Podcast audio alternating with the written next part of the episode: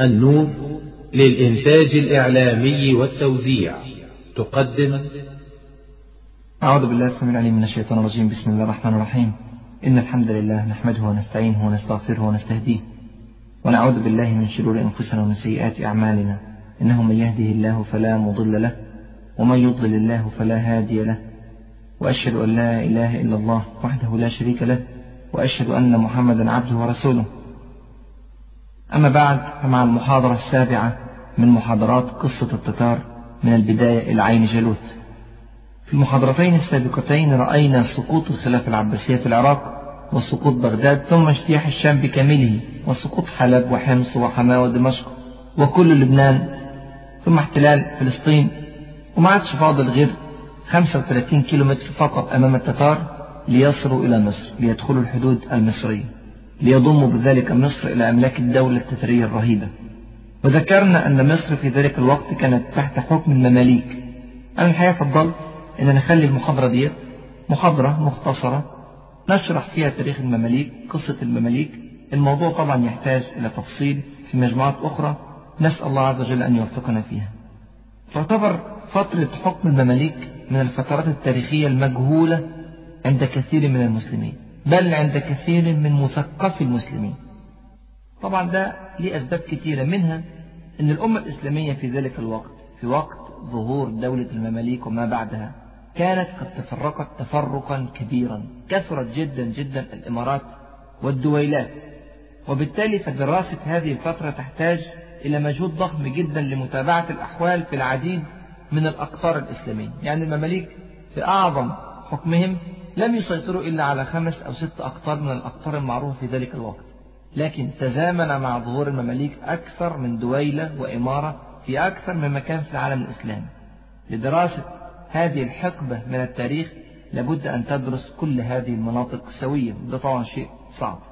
برضو من العوامل التي أدت إلى جهل المسلمين بفترة المماليك هو كثرة الولاة والسلاطين في دولة المماليك. طبعا كل ما بيظهر والي أو سلطان في قصة وبعدين يدوبك بدأت تفهم القصة بتاعته يتغير ويجي واحد تاني واحد ثالث واحد عاشر عشان تفهموا قد إيه المشكلة كانت كبيرة. اعرفوا إن دولة المماليك البحرية طبعا إحنا هنيجي بعد شوية نفصل يعني إيه مماليك بحرية. دولة المماليك ديت كانت عبارة عن دولة المماليك الأولى في أكثر من مرحلة من مراحل دولة المماليك. المرحلة الأولى كان اسمها دولة المماليك البحرية. المرحلة ديت قعدت 144 سنة. حكم فيها كم سلطان وكم خليفة. حكم فيها 29 سلطان. فقد إيه؟ في 144 سنة. يعني متوسط حكم السلطان لم يكن يتعدى خمس سنوات فقط. طبعا في سلاطين حكمت فترات طويلة لكن في سلاطين أخرى حكمت سنة أو سنتين أو أقل من سنة. كثرة أسماء السلاطين والولاة أدت إلى عدم دراية كبيرة بتاريخ المماليك. صعب أن تدرس تاريخ المماليك.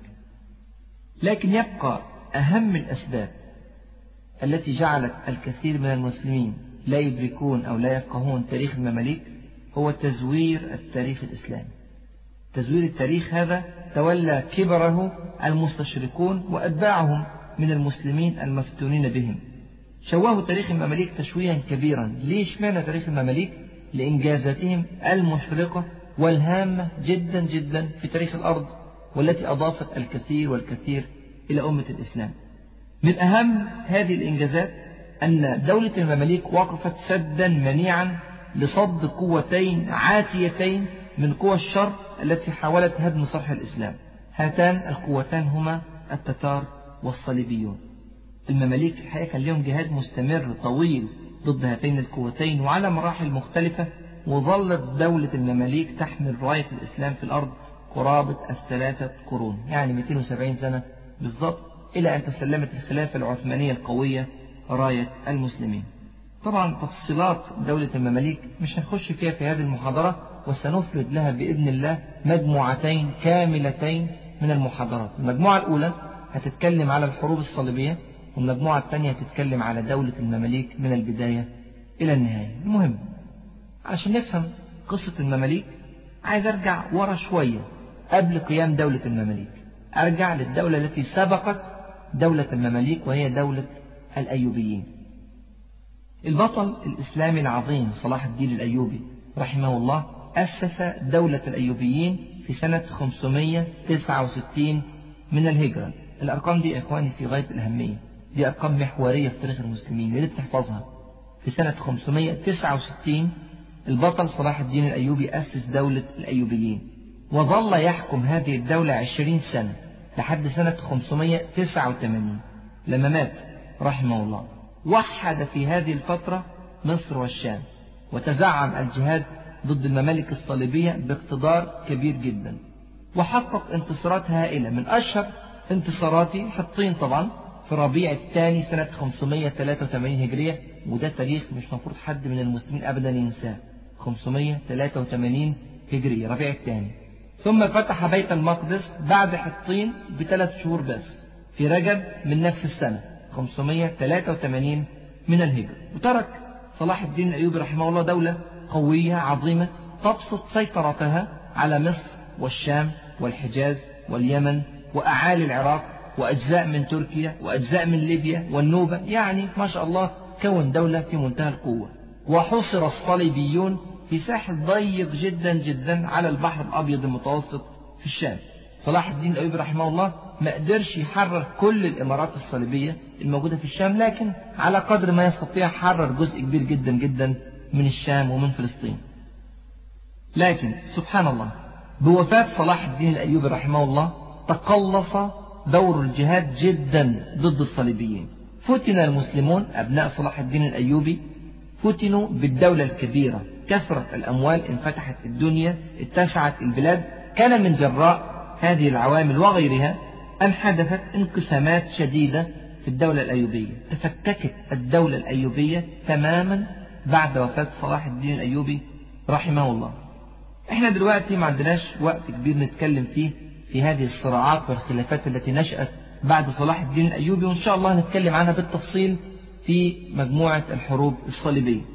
الصراع ده قعد حوالي 60 سنة متصلة منذ وفاة صلاح الدين الأيوبي بسنة 589 من الهجرة وإلى سنة 648 من الهجرة يعني حوالي 59 سنة متصلة من الصراع. ولم يكن هذا الصراع صراع كلام وسباب وشقاق فقط بل كان يصل إلى حد التقاتل بالسيوف إلى حد إراقة الدماء المسلمة. وهذا أدى إلى فرقة شديدة في العالم الإسلامي. وكل ده يا إخواني أمر متوقع مش غريب. مش غريب إن صلاح الدين أيوبي يسيب دولة قوية تتفك بسبب الدنيا. الدنيا مرض قاتل أدى إلى انهيار الكثير والكثير والكثير من الدول الإسلامية في كل مراحل التاريخ. اسمع كده الحديث ده روى ابن ماجه والطبراني عن زيد بن ثابت رضي الله عنه وأرضاه قال قال رسول الله صلى الله عليه وسلم من كانت الدنيا همه فرق الله عليه أمره وجعل فقره بين عينيه ولم يأته من الدنيا إلا ما كتب له. ومن كانت الآخرة نيته جمع الله له أمره وجعل غناه في قلبه وأتته الدنيا وهي راغمة. سبحان الله. جعل صلاح الدين الأيوبي رحمه الله الجهاد نصب عينيه وجعل له هدفا واحدا هو قتال الصليبيين وإعلاء كلمة الدين. فجمع الله عليه أمره وجعل غناه في قلبه وأتته الدنيا فعلا وهي راغمة. أما معظم السلاطين الذين جاءوا من بعده فقد جعلوا الدنيا أكبر همهم ومبلغ علمهم فتفرق عليهم الأمر تماما سبحان الله. ما عادوا يدركون الصواب من الخطأ ولا الحق من الباطل تارة مع المسلمين تارة مع الصليبيين تارة مع التتار. فجعل الله عز وجل فقرهم بين أعينهم فمنهم من مات ذليلا ومنهم من مات فقيرا. ومنهم من مات طريضا ومنهم من مات حبيسا. سبحان الله كان هذا واقع المسلمين في هذه الفترة التي تلت حكم البطل الإسلامي العظيم صلاح الدين الأيوبي رحمه الله. زي ما قلنا مش هقدر أشرح بالتفصيل كل ما حدث في خلال هذه الستين سنة. أنا سأقفز بكم الآن خمسين سنة من الصراع الخمسين سنة الأولى من الصراع.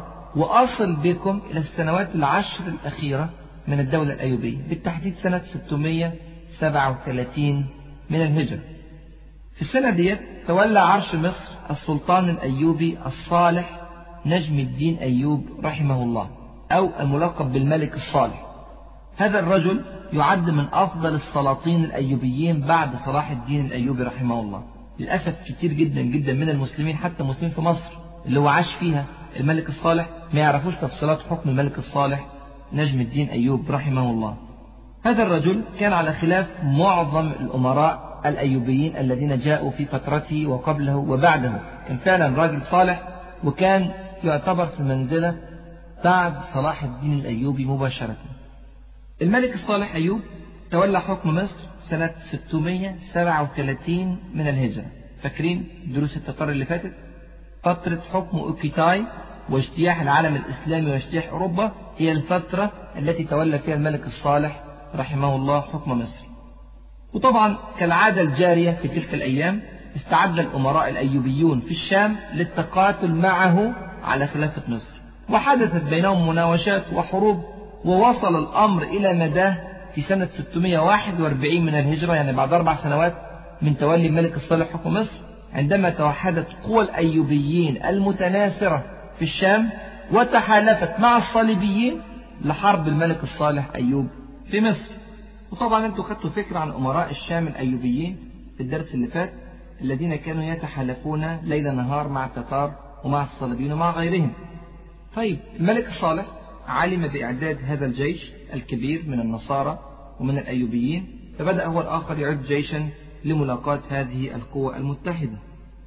وضع الملك الصالح على رأس جيش أكفأ قادته وهو ركن الدين بيبرس رحمه الله. واستعد للمواجهة. لكن الحقيقة الجيش المصري كان قليل جدا وكان ضعيف جدا.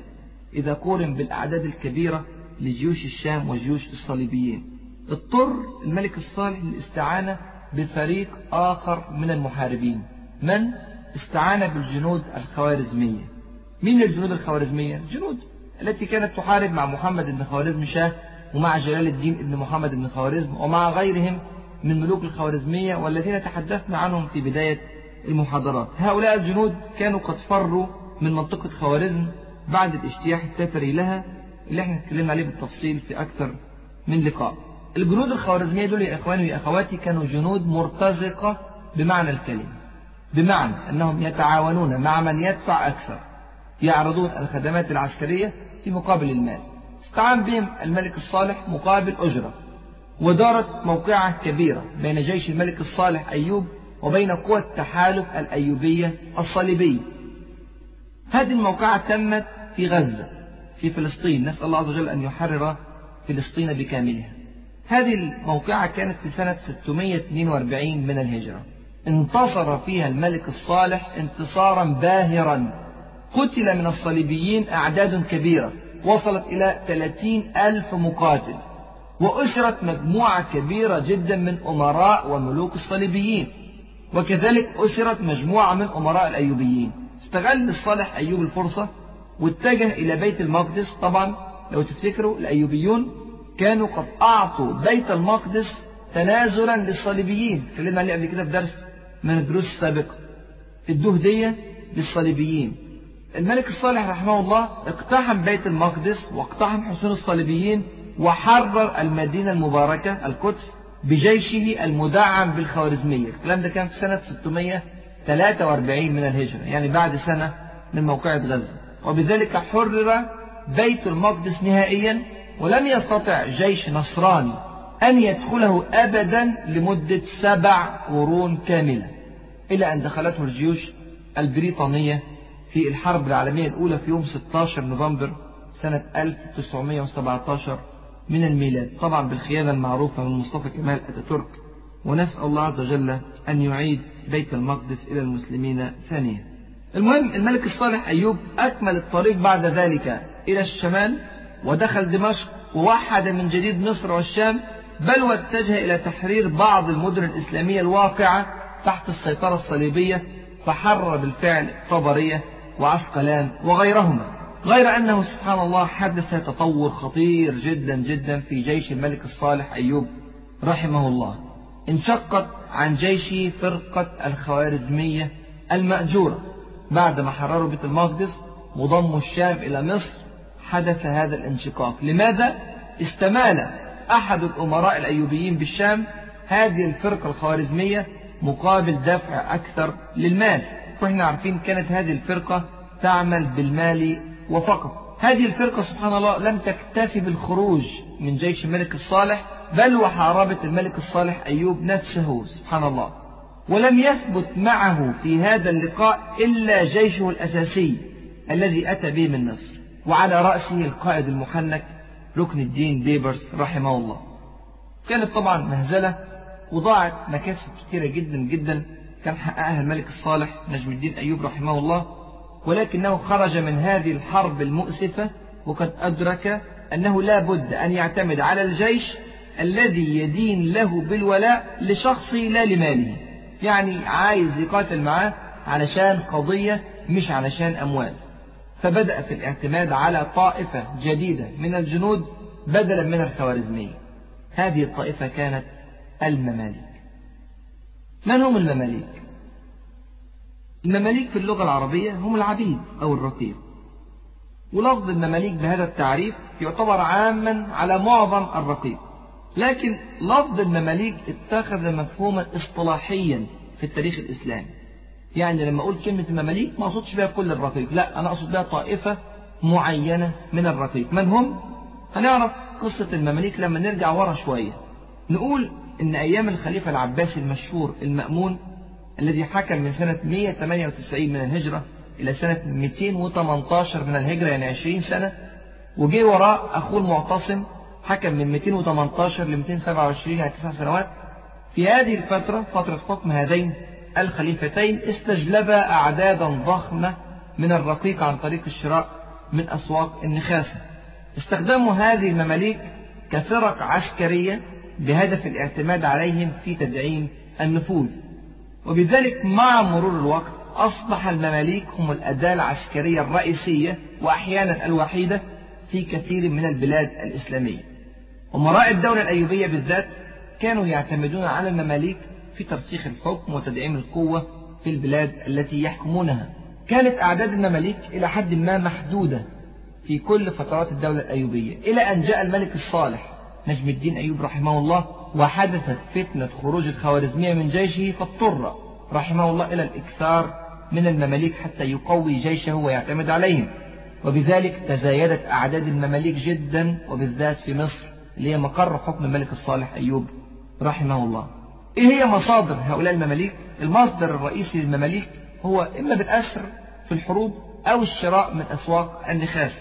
المسلمون كانوا يشترون المماليك من أسواق النخاسة المنتشرة في بلاد ما وراء النهر. لما أقول النهر أنا أقصد به نهر جيحون اللي اتكلمنا عليه قبل كده في الدروس اللي فاتت وهو النهر الذي يجري شمال تركمانستان وأفغانستان ويفصل بينهما وبين أوزبكستان وطاجكستان. كانت الأعراق التي تعيش خلف هذا النهر في الغالب أعراق تركية وهذه المنطقة كانت مسرحا دائما للقتال وعدم الاستقرار لذلك كثر الأسرى القادمون من هذه المناطق وكثرت أسواق الرقيق هناك. من أشهر مدن الرقيق في ذلك الوقت كانت مدينة سمرقند وفرغانة وخوارزم وغيرها من المدن الإسلامية. لذلك كان الأصل التركي هو الغالب على المماليك لأن المنطقة ديت في الغالب الأعراق فيها تركية كما ذكرنا. وإن كان لا يمنع أن هناك مماليك من أصول أرمينية ومن أصول مغولية ومن أصول حتى أوروبية. المهم على مدار عشرات ومئات السنين كان يؤتى بالمماليك من هذه البلاد. الأمر الذي استحدثه الملك الصالح أيوب وتبعه بعد ذلك سلاطين دولة المماليك غير أنه هو كان بيأتي بالمماليك بصورة كبيرة كان يأتي بالمماليك صغار السن أي في مرحلة الطفولة المبكرة جدا وكان غالب هؤلاء من بلاد غير مسلمة يعني بيشتريهم من أسواق النخاسة اللي هي على أطراف الدولة الإسلامية سمرقند دي على أطراف الدولة الإسلامية. بيشتريها منها وفي الغالب بيكون المملوك هذا غير مسلم وغير ناطق بالعربية أساسا. فكان بيجيبهم ويبتدي يربيهم رحمه الله في مصر. في حاجة هنا مهمة جدا جدا. الملك الصالح أيوب ومن تبعه بعد ذلك من الأمراء ما كانوا يتعاملون أبدا أبدا مع المماليك كرقيق. بالعكس كانوا يقربونهم جدا منهم لدرجة تكاد تقترب من درجة أبنائهم. لم تكن الرابطة التي تربط بين المالك والمملوك هي رابطة السيد والعبد أبدا مطلقا. بل رابطة المعلم والتلميذ أو رابطة الأب والابن أو رابطة كبير العائلة وأتباعه. هذه كلها روابط تعتمد على الحب في الأساس لا على القهر أو المادة. حتى إنهم كانوا يطلقون على السيد الذي يشتريهم لقب الأستاذ وليس لقب السيد. شوف كده المقريزي رحمه الله يشرح لنا كيف يتربى المملوك الصغير الذي يشترى وهو ما زال في مرحلة الطفولة المبكرة. وعايزين نركز قوي قوي لأن ده مفتاح التغيير في مصر وهو ده اللي بعد كده كون الجيش اللي قدر يقف قدام التتار. أول المراحل التربوية في حياة المملوك هي أن يتعلم اللغة العربية قراءة وكتابة. طبعا إحنا عارفين دولت جايين زي ما قلنا من بلاد غير ناطقة باللغة العربية. فأول شيء يعرفه أنه يعرف يقرأ عربي كويس ويكتب عربي كويس. ثم بعد ذلك يدفع إلى من يعلمه القرآن الكريم. ثم يبدأ بعد ذلك في تعلم مبادئ الفقه الإسلامي وأداب الشريعة الإسلامية. وده كان عام على كل المماليك. لهذه التربية المتميزة كان أطفال المماليك ينشؤون عادة وهم يعظمون جدا أمر الدين الإسلامي. يصبح لديهم خلفية واسعة جدا عن الفقه الإسلامي. تظل مكانة العلم والعلماء عالية جدا جدا جدا عند المماليك في كل مراحل حياتهم. ودي معلومة من أهم المعلومات عن دولة المماليك. وطبعا ده بيفسر النهضة العلمية الراقية التي حدثت في زمان المماليك. يا إخواني ويا أخواتي ظهر في زمان دولة المماليك الكثير الكثير من علماء المسلمين الأفذاذ. يعني مثلا العز بن عبد السلام رحمه الله النووي رحمه الله ابن تيمية رحمه الله ابن القيم الجوزية رحمه الله ابن حجر العسقلاني رحمه الله ابن كثير رحمه الله المقريزي رحمه الله ابن جماعة رحمه الله ابن قدامة المقدسي رحمه الله يعني أسماء لا حصر لها. نتعب جدا جدا لو أحصينا أسماء العلماء الذين ظهروا في دولة المماليك. يبقى ده أول شيء بيتعمل مع الطفل وهو صغير. يتعلم عربي الأول كويس جدا يتعلم قرآن كريم يتعلم فقه يتعلم أداب الشريعة يعظم جدا جدا من قيمة العلم والعلماء. ثم إذا وصل المملوك بعد ذلك إلى سن البلوغ جاء معلم الفروسية ومدرب القتال فيعلمونهم فنون الحرب والقتال يعلمونهم ركوب الخيل الرمي بالسهام الضرب بالسيوف. حتى يصلون إلى مستويات عالية جدا في المهارة القتالية والقوة البدنية والقدرة على تحمل المشاق والصعاب. طيب بعد كده إيه؟ ثم بعد ذلك يتدربون على أمور القيادة والإدارة ووضع الخطط الحربية حل المشكلات العسكرية التصرف في الأمور الصعبة. سبحان الله. ينشأ المملوك وهو متفوق تماما في المجال العسكري والإداري بالإضافة إلى حمية دينية كبيرة وغيرة إسلامية واضحة.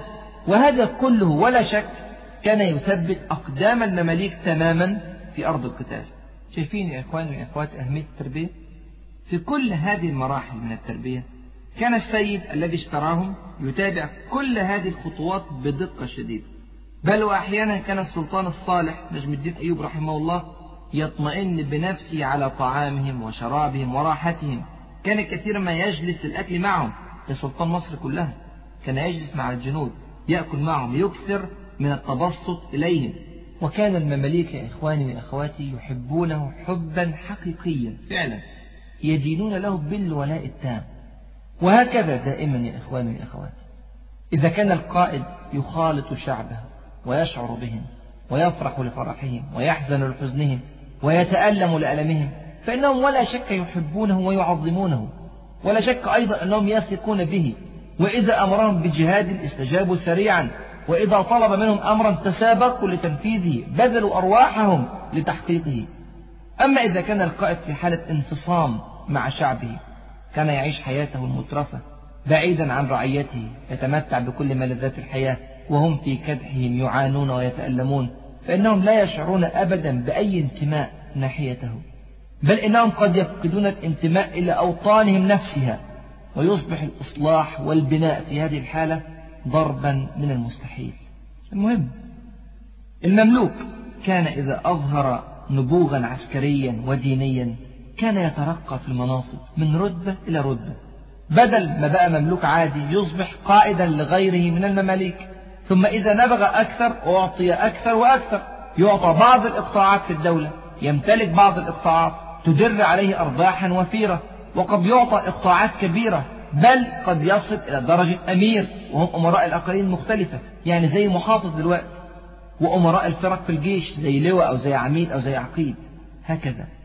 وطبعا ده كان بيدي المماليك رغبة كبيرة جدا جدا في العمل والإنتاج. كان المماليك في العادة ينتسبون إلى اسم السيد الذي اشتراهم. يعني مثلا المماليك الذين اشتراهم الملك الصالح يعرفون بالصالحية المماليك الصالحية. والذين اشتراهم الملك الكامل يعرفون بالمماليك الكاملية وهكذا. زاد عدد المماليك الصالحية جدا. اللي اشتراهم الملك الصالح أيوب. حتى بنى لنفسه قصرا على النيل وبنى للمماليك قلعة إلى جواره تماما. برضو عايش معاهم دايما. وكان القصر والقلعة في منطقة الروضة اللي موجودة دلوقتي في القاهرة. النيل زمان كان يعرف باسم البحر. لذلك اشتهرت تسمية المماليك الصالحية بالمماليك البحرية. ليه؟ لأنهم يسكنون بجوار البحر. هكذا وطد الملك الصالح أيوب ملكه بالاستعانة بالمماليك ووصل المماليك إلى أرقى المناصب في دولته. يعني معظم المحافظين كانوا من المماليك ومعظم قادة الجيش كانوا من المماليك. وتولى قيادة الجيش في عهد الملك الصالح أحد المماليك البارزين كان اسمه فارس الدين أقطاي وكان اللي وراه مباشرة ركن الدين بيبرس رحمه الله. سنة 647 من الهجرة مرض الملك الصالح أيوب رحمه الله مرضا شديدا. كان عنده مرض السل. وكان كبر في السن جدا. وهذا جعله طريح الفراش في القاهرة. في هذه الأثناء وقبل هذه الأثناء أيضا كان ملك فرنسا لويس التاسع يريد أن يستغل فرصة الاجتياح التتري لشرق العالم الإسلامي فيقوم هو باجتياح العالم الإسلامي من ناحية مصر والشام. إحنا قبل كده اتكلمنا إنه حاول الاستعانة بخقان التتار آنذاك كان اسمه كيوك ابن اوكيتاي لو فاكرين ولكن فشلت هذه المحاولة ومع ذلك أصر لويس التاسع على المضي في حملته. وقع اختياره على مدينة دمياط المصرية عشان يبدأ منها الحملة التي يغزو منها مصر والشام. طبعا دمياط في ذلك الوقت كانت أهم ميناء في الحوض الشرقي للبحر الأبيض المتوسط. هذه الحملة التي قادها لويس التاسع ملك فرنسا تعرف في التاريخ باسم الحملة الصليبية السابعة. طبعا في تفصيلات كثيرة جدا جدا مهمة في هذه الحملة سنعرض لها إن شاء الله بالتفصيل عند الحديث عن الحروب الصليبية في مجموعة أخرى. المهم دلوقتي نعرف أن لويس التاسع نزل بجيشه إلى دمياط في يوم 20 صفر سنة 647 من الهجرة. الحامية التي تدافع عن مدينة دمياط ظنت أن السلطان المريض الملك الصالح أيوب رحمه الله قد مات فانسحبوا انسحابا غير مبرر. وقعت دمياط بسهولة شديدة جدا في أيدي الصليبيين وهي المدينة سبحان الله التي دوخت قبل ذلك الحملة الصليبية الخامسة. المهم علم الملك الصالح رحمه الله بسقوط دمياط. طبعا اشتد الحزن عليه واشتد المرض عليه لكن بدأ يفكر بطريقة عملية. توقع الملك الصالح أن النصارى الصليبيين سيتجهون إلى القاهرة عبر النيل لغزو العاصمة المصرية نفسها وبذلك يسقطون الدولة بكاملها. لذلك قرر بحكمة أن يرتب اللقاء في الطريق بين القاهرة ودمياط. فبدأ يبص على خط النيل اللي ماشي من دمياط إلى القاهرة فوجد في المنتصف مدينة المنصورة تقع على النيل وحتما سيصل إليها الصليبيون. فلذلك قرر أن يتجمع بجيشه في هذه المدينة في المنصورة. حمل الملك الصالح بنفسه مع مرضه الشديد إلى المنصورة وبدأ الجيش المصري يستعد هناك لحرب الصليبيين. وطبعا الجيش المصري معظمه من المماليك. على رأس الجيش المصري كما ذكرنا قبل ذلك فارس الدين أقطاي وركن الدين بيبرس خرج النصارى من دمياط في 12 شعبان سنة 647 هجرية متجهين جنوبا إلى القاهرة عبر النيل كما توقع الملك الصالح أيوب.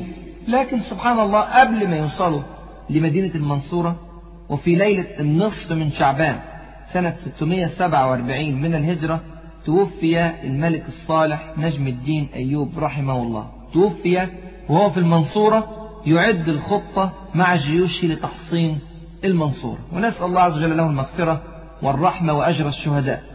شوف مثلا ابن تغري بردي رحمه الله صاحب كتاب النجوم الزاهرة في ملوك مصر والقاهرة. بيقول إيه؟ بيقول عن نجم الدين أيوب رحمه الله ولو لم يكن من محاسن السلطان الصالح نجم الدين أيوب إلا تجلده عند مقابلة العدو بالمنصورة وهو بتلك الأمراض المزمنة وموته على الجهاد والذب عن المسلمين لكفاه ذلك. ثم يقول ما أصبره وأغزر مروءته. طبعا كانت مصيبة خطيرة على المسلمين. لا لفقد الزعيم الصالح فقط ولكن لفقدان البديل. مفيش خليفة للملك الصالح في ذلك الوقت. وطبعا البلاد في أزمة شديدة. ميناء دمياط محتل جنود الصليبيين في الطريق. هنا تصرفت زوجة السلطان نجم الدين أيوب بحكمة بالغة. مين زوجته؟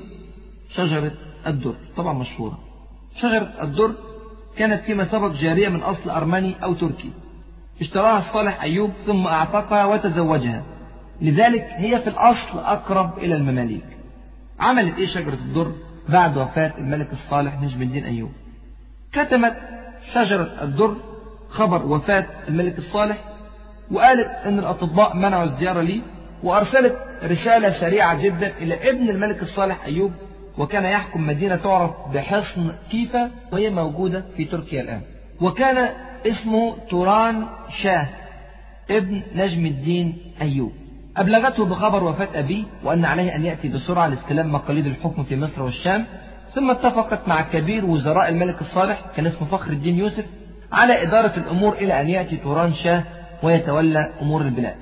ثم كلفت فارس الدين أقطاي وركن الدين بيبرس بالاستمرار في الإعداد للمعركة الفاصلة في المنصورة وإعداد الخطة المناسبة لحرب الصليبيين.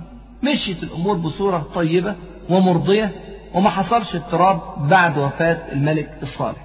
وضع فارس الدين أقطاي وركن الدين بيبرس خطة في منتهى البراعة لمقابلة الجيش الفرنسي في المنصورة. وعرضوا الخطة على شجرة الدر ووافقت شجرة الدر على الخطة وبدأ التنفيذ بالفعل. طبعا شجرة الدر في ذلك الوقت كانت تمثل الحاكم الفعلي للبلاد لحين قدوم توران شاه ابن الصالح أيوب. في يوم أربعة ذي القعدة في سنة 647 هجرية تاريخ ده من أعظم تواريخ الإسلام.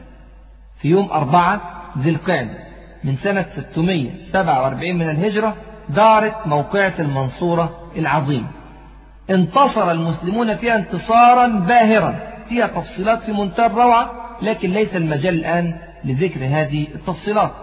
ثم حدث هجوم آخر على جيش الملك لويس التاسع خارج المنصورة في يوم سبعة ذي القعدة سنة 647 لكن تمكن الملك لويس التاسع من صد ذلك الهجوم بعد كفاح مريض. المهم وصل توران شاه ابن الصالح أيوب إلى المنصورة بعد هذا الهجوم الأخير بعشرة أيام.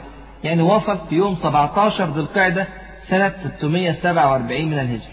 وتسلم السلطان الشاب مقاليد الحكم. وأعلن رسميا وفاة الملك الصالح نجم الدين أيوب وولاية توران شاه لحكم مصر والشام.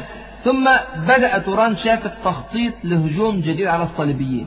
طبعا حالة الجيش الصليبي كانت قد ساءت جدا بعد انتصار المنصور الرهيب وبدأ الجيش الصليبي في الانسحاب ناحية دمياط.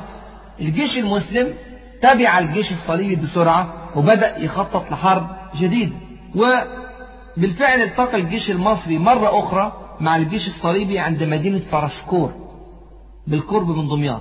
اللقاء ده كان في أوائل محرم سنة 648 من الهجرة بعد أقل من شهرين من موقعة المنصورة الكبيرة قاد هذه الموقعة توران شاه الملك الجديد لكن طبعا الذي يتحكم في كل مجريات الأمور في الحرب هم فارس الدين أقطاي وركن الدين بيبرس زعماء الجيش المصري في ذلك الوقت.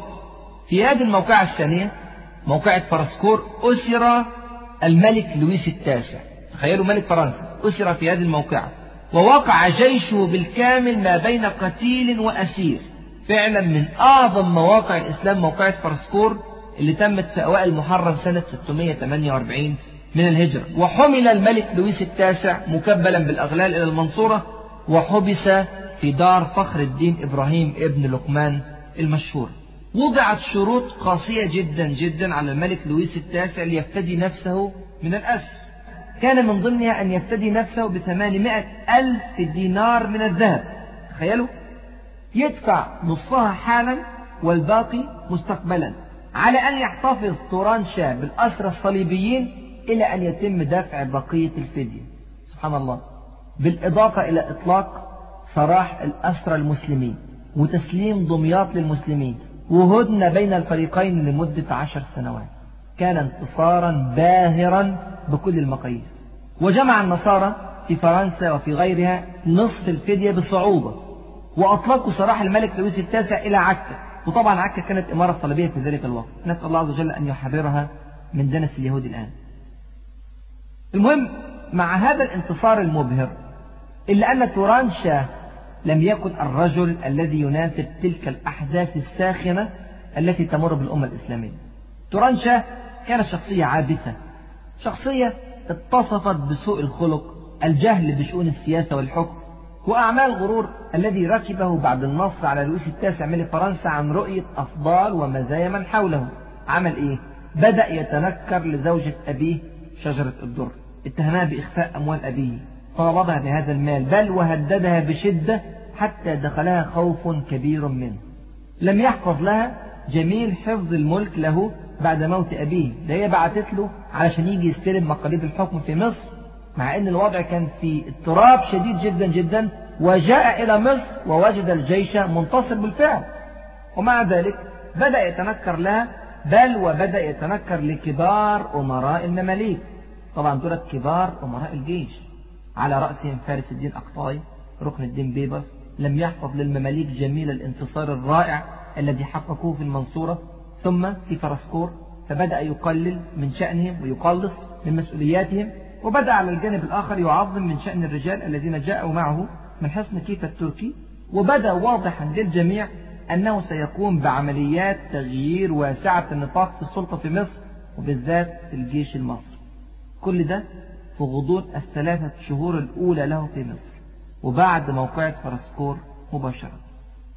خافت شجرة الدر على نفسها وأسرت بذلك إلى المماليك البحرية وبالذات فارس الدين أقطاي وركن الدين بيبس طبعا المماليك البحرية كانوا يكنون لشجرة الدر كل الاحترام والولاء. ليه؟ زوجة الأستاذ الملك الصالح رحمه الله. علاقة الأستاذية هذه يا إخواني وإخواتي كانت أقوى من علاقة الأب بابنه أحيانا. كانت تبقى آثار هذه العلاقة حتى بعد موت السيد الذي اشتراهم أو الملك الصالح الذي رباهم رحمه الله.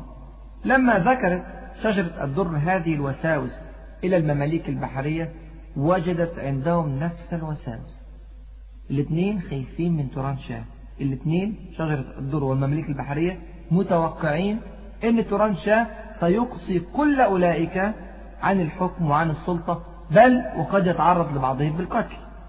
طب يعملوا إيه؟ اجتمعوا على سرعة التخلص من توران شاه. هيعملوا إيه؟ هيقتلوه. الحق يا إخواني وإخواتي المماليك بصفة عامة. كان عندهم سبحان الله تساهل كبير جدا في الدماء. كانوا يقتلون بالشك. إذا شكوا في نوايا أحد أنه ينوي ينوي فقط أن يغدر فإن ذلك يعتبر عندهم مبررا كافيا للقتل. لا أدري الحقيقة كيف كان هذا التساهل عاما في حياة المماليك. ظل هذا التساهل في الدماء في كل فترات دولة المماليك تقريبا. كم من أمرائهم وكم من خصومهم بل كم من عظمائهم قتل بسبب الشك في نواياه. قد يكون هذا راجعا إلى التربية العسكرية الجافة التي نشأ عليها المماليك. كانت فيهم قسوة نسبية وشدة وعدم تمييع للأمور. هم يحبون حسم كل الأمور بالسيف الذي يحملونه منذ نعومة أظفارهم غير أن الذي لا يفهم هو أن هؤلاء المماليك أيضا كانوا ينشؤون على التربية الدينية والفقهية ولا أدري أي سنة فقه يعضد قتل رجل ما حتى ولو غلب على الظن أنه سيقوم بعزلك أو احتمال قتلك. المهم أنه في هذا الزمن المليء بالمؤامرات والتدبيرات الخفية لم يكن يستهجن مطلقا أمر ذلك القتل حتى لا تجد أن القاتل أحيانا يفخر أمام الناس بقتله للمقتول. بل وقد يصعد إلى كرسي الحكم وهو مرفوع الرأس لا يشعر بأي تأنيب ضمير وكأن الدماء التي تسيل هذه ليس لها وزن عند الله سبحانه وتعالى ولا عند الناس. طبعا هذا ليس دفاع عن تورانشا مثلا أو عن أي قتيل غيره. قد يكون القتيل شخصية عابثة سيئة كريهة لكن العقوبات في الإسلام يا إخواني وأخواتي تأتي بمقاييس معينة وبمقادير خاصة جدا. هذه المقاييس لم نحددها نحن بل حددها رب السماوات والأرض. يعني مثلا السارق وإن كان مجرما سيئا كريها إلا أنه لا يقتل لمجرد السرقة بل تقطع يده. الزاني غير المحصن وإن كان قد أتى بفعلة مشينة وقام بعمل شنيع إلا أنه يجلد ولا يرجم وهكذا. ولا أعتقد مطلقا أن الوساوس التي كانت تدخل في نفوس بعض المماليك من غيرهم كانت مبررا شرعيا كافيا للقتل. نعم قد تكون مبررا شرعيا للعزل أو الاعتراض أو الحبس أو ما إلى ذلك لكن الوصول إلى حد القتل أمر كبير جدا. اتفقت شجرة الدر مع فارس الدين أقطاي وركن الدين بيبرس وغيرهما من المماليك الصالحية البحرية على قتل تورانشا وبالفعل تمت الجريمة في 27 محرم سنة 648 هجرية. سبحان الله. بعد 70 يوم بس من قدومه من حصن كيفا في تركيا واعتلائه عرش مصر. كأنه لم يقطع كل هذه المسافات لكي يحكم بل لكي يدفن. بمقتل توران شاه ابن نجم الدين الملك الصالح رحمه الله الأيوبي انتهى حكم الأيوبيين تماما من مصر. وبذلك أغلقت صفحة مهمة من صفحات التاريخ الإسلامي. حدث فراغ سياسي كبير جدا جدا بقتل تورانشاه.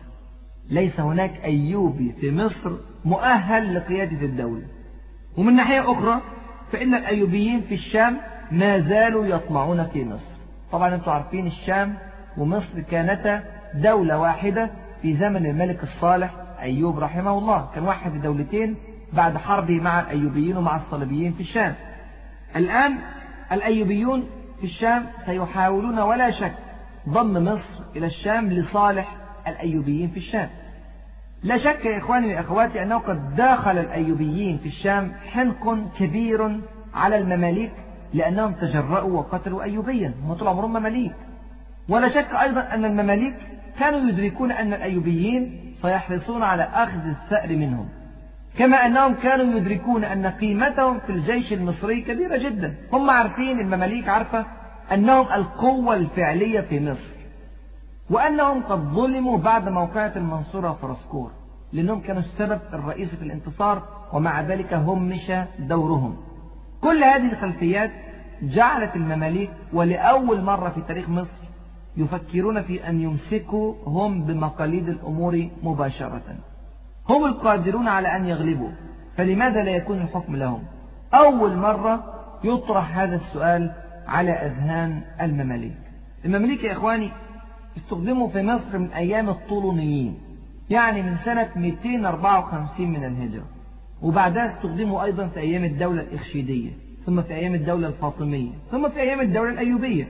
في كل هذه الفترات كان الجيش يعتمد تقريبا اعتمادا كاملا على المماليك ومع ذلك لم يفكروا مطلقا في حكم ولا سيادة. كانوا دائما أعوان الملوك. وما كانت تخطر على أذهانهم فكرة الملك أبدا لكونهم من المماليك الذين يباعون ويشترون. لم تكن لهم عائلات معروفة أصلا ينتمون إليها. ولا شك أن هذا كان يشعرهم بالغربة في البلاد الجديدة التي يعيشون فيها. والخطر عمره ما مسهم. الخطر كان دايما بيمس السلطة هم تبع للسلطة الجديدة ينتقلون من سيد إلى آخر وهكذا. أما الآن المؤامرات ستدبر لهم هم مباشرة. الدائرة ستدور عليهم هم. الملوك ضعفاء والقوة الآن كلها بيد المماليك. فلماذا لا يجربون حظهم في الحكم؟ لكن صعود المماليك مباشرة إلى الحكم سيكون مستهجنا جدا في مصر. الناس لا تنسى أن المماليك في الأساس عبيد يباعون ويشترون وحتى لو أعتقوا تقبل الناس لحكمهم سيكون أمرا صعبا. وحتى لو كثرت الأموال في أيدي المماليك وتعددت الكفاءات وحكموا الأقاليم والإقطاعات فهم في النهاية مماليك. صعودهم إلى الحكم يحتاج إلى حجة مقنعة للشعب الذي لم يألفهم أبدا في كراسي السلاطين. كل هذا دفع المماليك البحرية الصالحية إلى أن يرغبوا بعد مقتل تورانشاه في فترة انتقالية تمهد الطريق لحكم المماليك الأقوياء. وفي ذات الوقت لا تقلب عليهم الدنيا في مصر أو في العالم الإسلامي. يعني هم عايزين يحكموا بعد تورانشاه بس عايزين فترة انتقالية الناس تستوعب إن المماليك تيجي على الكرسي بعد كده. كانت هذه حسابات المماليك الصالحية البحرية. عايزين يحكموا لأن هم أصحاب القوة الحقيقية ناس خايفين على نفسهم من أن يقصوا من الحكم بسبب أنهم من المماليك. ودي مشكلة طبعا مش عارفين يحلوها. نسيب المماليك ونفكر مع شجرة الدر. شجرة الدر امرأة ذات طابع خاص جدا لا تتكرر كثيرا في التاريخ. امرأة قوية جدا شجاعة جريئة لها عقل مدبر تتمتع بحكمة شديدة لها القدرة على القيادة والإدارة. المشكلة الكبيرة أن شجرة الدر كانت عارفة كل الحاجات ديت عن نفسها. كانت شديدة الإعجاب بإمكانياتها وبنفسها. هذا كله دفعها إلى تفكير جديد تماما على الفكر الإسلامي وبالذات في هذه الفترة من تاريخ الأمة. فكرت شجرة الدر في الصعود إلى كرسي الحكم في مصر. هذا أمر هائل فعلا يا إخواني هذه سباحة عنيفة جدا جدا ضد التيار لكن شجرة الدر وجدت في نفسها الملكات التي تسمح بتطبيق هذه الفكرة الجريئة.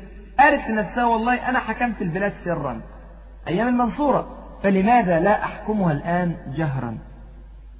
وفي ذات الوقت شجرة الدر لما تباحثت مع المماليك البحرية في أمر البلاد بعد مقتل تورانشاه وجد المماليك في شجرة الدر الفترة الانتقالية التي يريدون. شجرة الدر زوجة الأستاذ. الأستاذ اللي هو الملك الصالح نجم الدين أيوب رحمه الله. الجميع يكن له كامل الحب والإحترام والوفاء. سواء كان المماليك أو كان الشعب المصري نفسه. الشعب المصري كان بيحب الملك الصالح جدا جدا. وهي في نفس الوقت تعتبر من المماليك. نعم اعتقت لكن كانت من المماليك قبل ذلك. كما إنها في النهاية امرأة ويستطيع المماليك من خلالها أن يحكموا مصر وأن يوفروا الأمانة لأرواحهم. يعني يحطوا شجرة الضر في الصورة كده هي حاكمة مصر. الشعب في اعتقاد المماليك هيسكت لأن ديت زوجة الملك الحبيب لهم الملك الصالح رحمه الله اللي لسه ميت من شهور قليلة. وفي نفس الوقت هم يقدروا يسيطروا على الحكم من خلال هذه المرأة اللي في ظنهم إن هي مرأة مهما كانت هتبقى برضه ضعيفة وبالتالي يستطيعون الصعود بعد ذلك إلى الحكم صراحة. ما هو طلع على الحكم امرأة مملوكية يقدر يطلع بعد كده راجل مملوكي. بذلك يا إخواني وأخواتي توافقت رغبات المماليك مع رغبة شجرة الدر وقرروا جميعا إعلان شجرة الدر حاكمة لمصر بعد مقتل توران شاه بأيام. في أوائل صفر سنة 648 هجرية. وقامت الدنيا ولم تقعد. تفجرت ثورات الغضب في كل مكان في مصر. عم الرفض لهذه الفكرة في أطراف العالم الإسلامي. طلعت المظاهرات بكثرة في شوارع مصر. الوقت طبعا ده كانت المظاهرات مسموحة. المهم حاولت شجرة الدر أن تجمل الموقف قدر المستطاع. نسبت نفسها إلى زوجها المحبوب عند الشعب الملك الصالح نجم الدين أيوب. فقالت عن نفسها أنها ملكة المسلمين الصالحية. بتفكر الناس أن هي تبع الملك الصالح ملكة المسلمين الصالحية. وبعدين الكلام ده ما كانش كافي. الشعب ما بطلش مظاهرات. فنسبت نفسها إلى ابنها الصغير ابن الصالح أيوب. كان عندها طفل صغير اسمه الخليل. فلقبت نفسها ملكة المسلمين الصالحية والدة السلطان خليل أمير المؤمنين. فقالت والله أنا معاكم فترة انتقالية لحد ما يجي أمير المؤمنين خليل ابن الملك الصالح اللي بتحبوه. ومع ذلك هذا أيضا لم يوقف المظاهرات. فأضافت نفسها إضافة ثالثة. أضافت نفسها إلى الخليفة العباسي. فاكرين قصة الخليفة العباسي اللي كان بيحكم البلاد في ذلك الوقت؟ كان الخليفة المستعصم الذي سقطت بغداد في عهده المستعصم بالله. فسمت نفسها إيه؟ خلي بالكم بقى. سمت نفسها ملكة المسلمين المستعصمية نسبة إلى المستعصم الصالحية نسبة إلى الصالح أيوب. والدة السلطان خليل أمير المؤمنين. كل ده لما نيجي نقول شجرة الدر نقول كل السطر الطويل ده مقدمة لشجرة الدر. ومع كل هذه المحاولات للتزلف إلى العامة وإلى العلماء ليقبلوا الفكرة إلا أن الغضب لم يتوقف. ظهر على كافة المستويات وبدأ واضحا للجميع أن البلاد ستدخل في أزمة خطيرة. الوضع في منتهى الحرج. والحملات الصليبية الشرسة لا تتوقف والإمارات الصليبية منتشرة في فلسطين وأمراء الشام الأيوبيون يطمعون في مصر. والصراع كان محتدما جدا بين هؤلاء الأمراء الأيوبيين وبين ملك الصالح نفسه. فما بالكم بالوضع الآن؟ ثم إن هناك الهم الكبير الذي يطرق أبواب المسلمين الآن بعنف وهو التتار. والتتار في ذلك الوقت سنة 648 من الهجرة كانوا على أبواب بغداد موجودين في أذربيجان وفارس وبيخططوا لسقوط بغداد. وافتكروا محاضرة الإعداد لغزو العراق الإعداد اللي عمله هولاكو كان بداياته في هذه المرحلة. استمرت المظاهرات العالمة على المستوى الشعبي في مصر في كل أنحائها. وشرع المتظاهرون في الخروج بمظاهراتهم إلى خارج حدود المدينة. وبدأ الموقف فعلا يتأزم بشدة وقام العلماء والخطباء ينددون بذلك الأمر على منابرهم وفي دروسهم. طبعا برضو الدروس كانت مسموحة. من أشد العلماء غضبا في ذلك الوقت الإمام الجليل العز بن عبد السلام رحمه الله. أبرز العلماء في ذلك الوقت. وطبعا الأمراء الأيوبيون في الشام أظهروا حنقهم الشديد واعتراضهم المغلظ على صعود النساء إلى كرسي الحكم في مصر. وجاء رد الخليفة العباسي المستعصم بالله قاسيا جدا وشديدا جدا بل وساخرا جدا من الشعب المصري كله. قال في رسالته إن كانت الرجال قد عدمت عندكم أعلمونا حتى نسير إليكم رجلا. المهم لم تتوقف الاعتراضات على الملكة الجديدة لم تنعم بيوم واحد فيه راحة. وخافت الملكة الطموحة على نفسها. وبالذات في هذه الأيام أنتم عارفين التغيير في هذه الأيام بالسيف بالذبح لا بالخلع أبدا. ومن هنا قررت الملكة شجرة الضر بسرعة أن تتنازل عن الحكم لرجل أي رجل. لكن لمن تتنازل؟ هي لسه عايزة تحكم البلاد. حب السلطان في دمها. ما تقدرش تسيبه وهي تشعر بإمكانياتها العقلية والإدارية والقيادية وهي إمكانيات هائلة فعلا. ماذا تفعل؟ شجرة الدر فكرت أن تمسك بالعصا من المنتصف كما يقولون. تحكم باطنا وتتنحى ظاهرا. فكرت في لعبة سياسية خطيرة وهي أن تتزوج من أحد الرجال. ثم تتنازل له عن الحكم ليكون هو في الصورة. ثم تحكم هي البلاد بعد ذلك من خلاله أو من خلف الستار. كما يحدث كثيرا في أوساط السياسة. كم من الحكام يحكمون وليس لهم من الحكم إلا الاسم كم من السلاطين ليس لهم من السلطة نصيب. وما أكثر الرجال الذين سيقبلون بهذا الوضع في نظير أن يبقى أطول فترة ممكنة في الكرسي الوثير كرسي الحكم. طبعا كرسي الحكم ده كرسي مريح جدا جدا. اللي بيقعد فيه مش بيحب أبدا يقوم منه. المهم شجرة الدر فكرت في الجواز. طب تتجوز من مين؟ هي لا تريد رجلا حقيقة إنما تريد فقط صورة رجل. هذا الرجل لو كان قويا لحكم هو ولتمسك بمقاليد الأمور في البلاد. هي تريد رجل ضعيف وليس من عائلة قوية أصيلة حتى لا تؤثر عليه عائلته. فيخرج الحكم من يد الملكة الطموحة. ويا حبذا يا حبذا لو كان هذا الرجل سعيد الحظ من المماليك. وبذلك تضمن ولاء المماليك. وهذا أمر في غاية الأهمية. لو كان هذا الرجل هو السند الشرعي للحكم فالمماليك هم السند الفعلي والعسكري والواقعي للحكم. وضعت شجرة الدر كل هذه الحسابات في ذهنها. ثم اختارت رجلا من المماليك اشتهر بينهم بالعزوف عن الصراع والبعد عن الخلافات والهدوء النسبي. يعني إمكانياته زي ما بيقولوا كده إيه؟ على قدها. طبعا دي كانت صفات حميدة في نظر شجرة الدر. فوجدت في هذا الرجل ضالتها. هذا الرجل هو عز الدين أيبك التركماني الصالح. الصالحي يعني من المماليك الصالحية البحرية يعني من مماليك زوجها الراحل الملك الصالح نجم الدين أيوب. ولم تختر شجرة الدر رجلا من المماليك الأقوياء أمثال فارس الدين أقطاي أو ركن الدين بيبرس أو غيرهم وذلك لتتمكن من الحكم بلا منازع. وبالفعل تزوجت شجرة الدر من عز الدين أيبك ثم تنازلت له عن الحكم رسميا. وذلك بعد أن حكمت البلاد 80 يوم بس. تم هذا التنازل في أواخر جماد الثاني من نفس السنة سنة 648 من الهجرة. وهكذا يا إخواني وأخواتي في غضون سنة واحدة جلس على كرسي الحكم في مصر أربعة ملوك. الملك الصالح أيوب رحمه الله ثم مات. فتولى توران شاه ابنه ثم قتل. فتولت شجرة الدر ثم تنازلت. فتولى عز الدين أيبك التركماني الصالح. زمن فتن وانقلابات ومؤامرات ومكان. وتلقب عز الدين أيبك بالملك المعز وأخذت له البيعة في مصر. وسبحان الله. كأن هذه الأحداث قد تمت بكاملها كنوع من التمهيد لقبول فكرة صعود المماليك إلى كرسي الحكم في مصر. قبل الشعب بالوضع الجديد. فهو وإن لم يكن مثاليا في رأيهم إلا أنه أفضل حالا من تولي امرأة.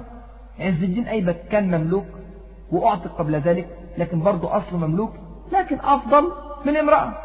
كما أن البديل من الأيوبيين في مصر غير موجود. والبديل من الأيوبيين برضه في الشام على فكرة غير موجود. وإحنا شفنا أمراء الأيوبيين في منتهى الضعف في الشام. على شاكلة النصر يوسف الأيوبي والأشرف الأيوبي والملك السعيد حسن بن عبد العزيز وغيرهم كل دول أيوبيين في منتهى الضعف كانوا عايشين في الشام. كانوا مش بس ضعف ضعف وسوء خلق وعمالة وخيانة وما إلى ذلك. فالشعب المصري في ذلك الوقت قبل بالملك المعز عز الدين أيبك التركماني وبدأت الأمور تهدأ في مصر. وبدأت شجرة الدر كما تريد تحكم من وراء الستار وهي مؤيدة بالمماليك الأقوياء وبالذات فارس الدين أقطاي وركن الدين بير ولكن يبدو أن ذكاء شجرة الدر قد خانها عند اختيار ذلك الرجل الملك المعز عز الدين أيبك. هذا الرجل لم يكن بالضعف الذي تخيلته شجرة الدر بالعكس كان في منتهى الذكاء وعرف خطورة إخوانه من المماليك البحرية وعرف خطورة شجرة الدر فبدأ يرتب أوراقه ولكن في حذر شديد. الملك المعز عز الدين أيبك لم يصطدم بشجرة الدر أو زعماء المماليك البحرية في أول أمره. بل بدأ يعد العدة في تدرج بدأ يشتري المماليك الخاصة به ويعد قوة مملوكية عسكرية تدين له شخصيا بالولاء. وانتقى من مماليك مصر من يصلح لهذه المهمة. وكون ما يعرف في التاريخ بالمماليك المعزية. نسبة إليه الملك المعز عز الدين أيبك المماليك المعزية.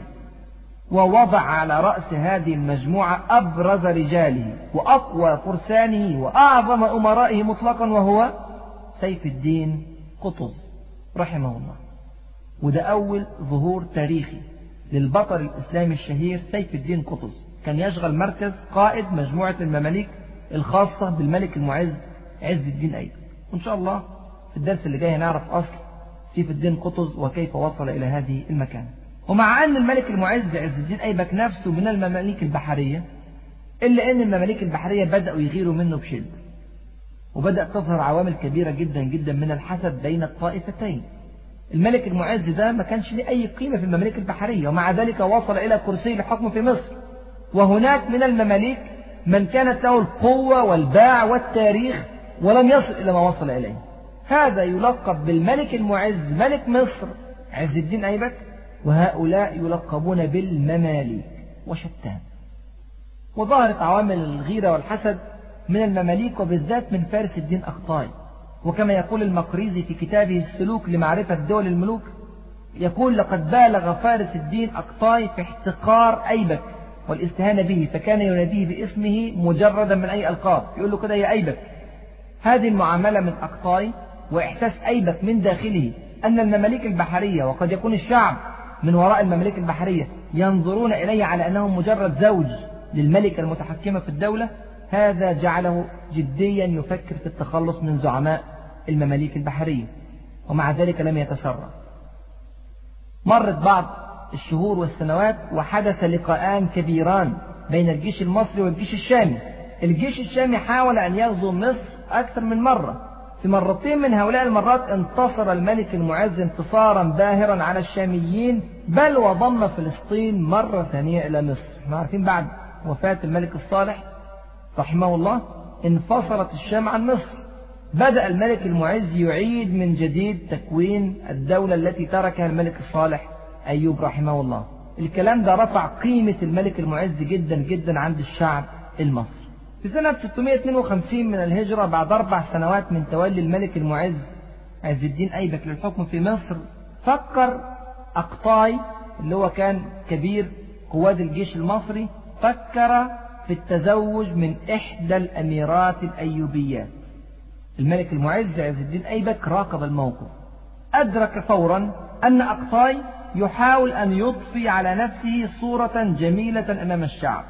وأن يجعل له انتماء واضحا للأسرة الأيوبية التي حكمت مصر قرابة الثمانين سنة. وإذا كانت شجرة الدر حكمت مصر لكونها زوجة الصالح أيوب فلماذا لا يحكم أقطاي مصر لكونه زوجا لأمير أيوبية فضلا عن قوته وبأسه وتاريخه؟ طبعا فارس الدين أقطاي هو الذي قاد الجيش المصري في موقعة المنصورة وليه ذكريات وأمجاد كبيرة في مصر. هنا شعر الملك المعز عز الدين أيبك بالخطر الشديد وأن هذه بوادر انقلاب عليه والانقلاب عادة يكون بالسيف.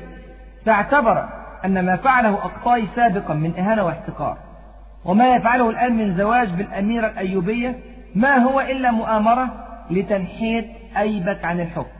ومن ثم أصدر أيبك أوامره بقتل زعيم المماليك البحرية فارس الدين أقطاي لأنه ينوي الانقلاب. قتل بالشك زي ما قلنا.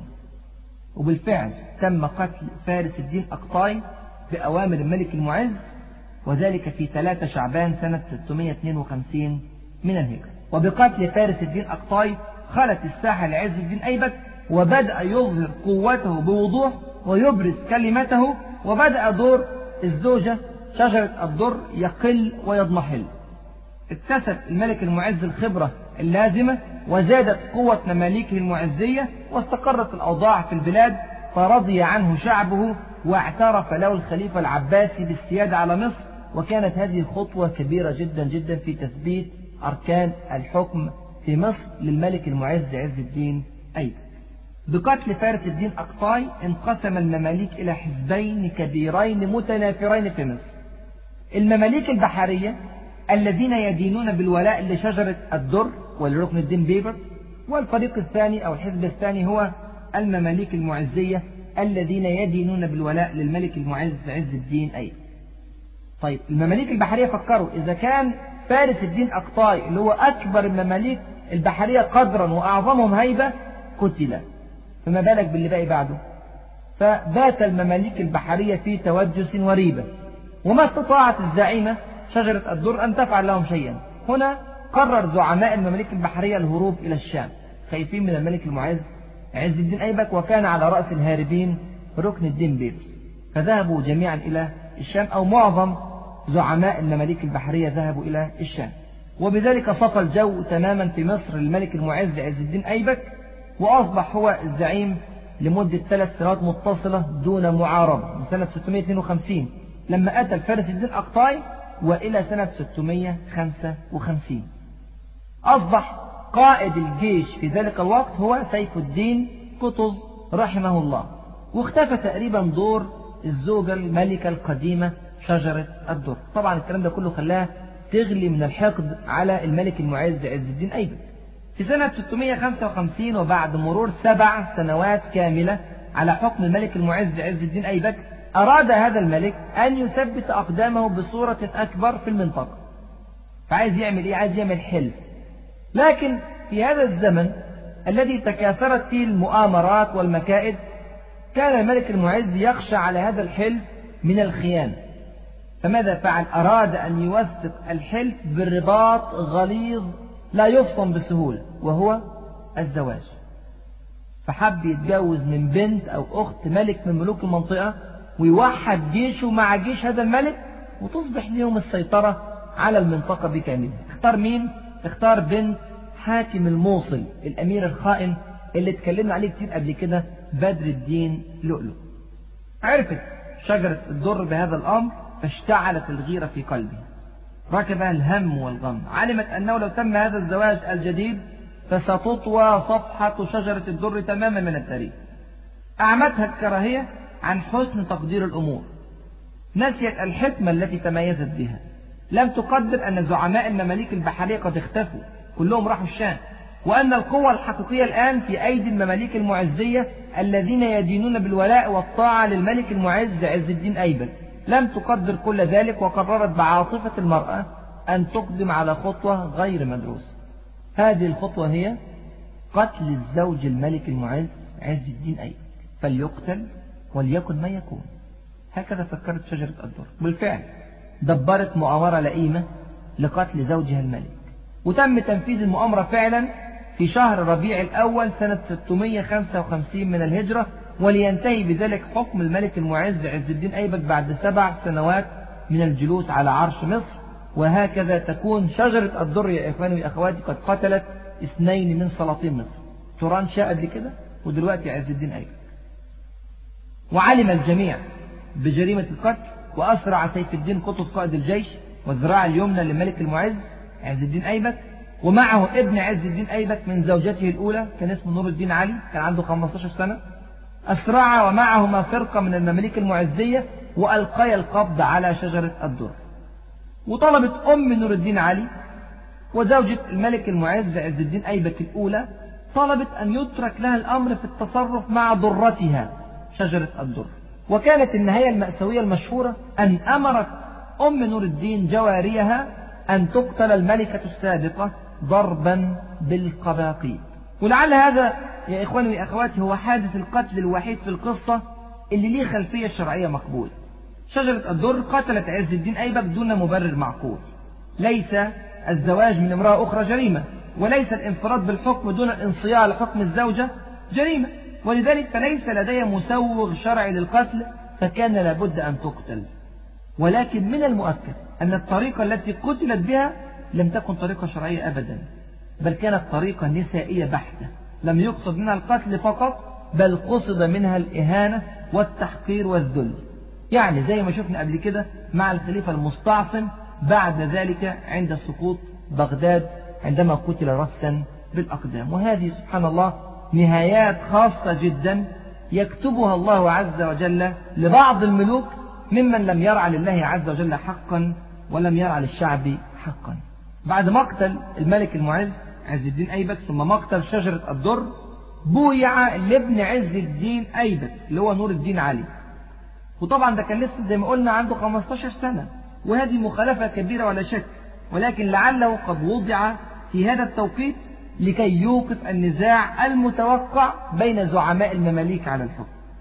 وتلقب السلطان الجديد بلقب المنصور وتولى الوصاية عليه أقوى الرجال في مصر في ذلك الوقت وهو سيف الدين قطز رحمه الله قائد الجيش وزعيم المماليك المعزية وأكثر الناس ولاء للملك السابق المعز عز الدين أيبك وكانت هذه البيعة لهذا السلطان الطفل في سنة 655 من الهجرة وأصبح الحاكم الفعلي لمصر. من وراء الستار؟ هو سيف الدين قطز رحمه الله. ترى من هو سيف الدين قطز؟ وكيف وصل إلى هذه المكان؟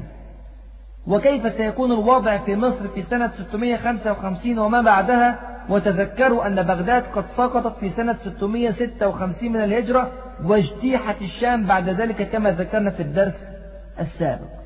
كيف سيكون رد فعل سيف الدين قطز وكيف سيعد الجيش المصري والشعب المصري لملاقاة التتار؟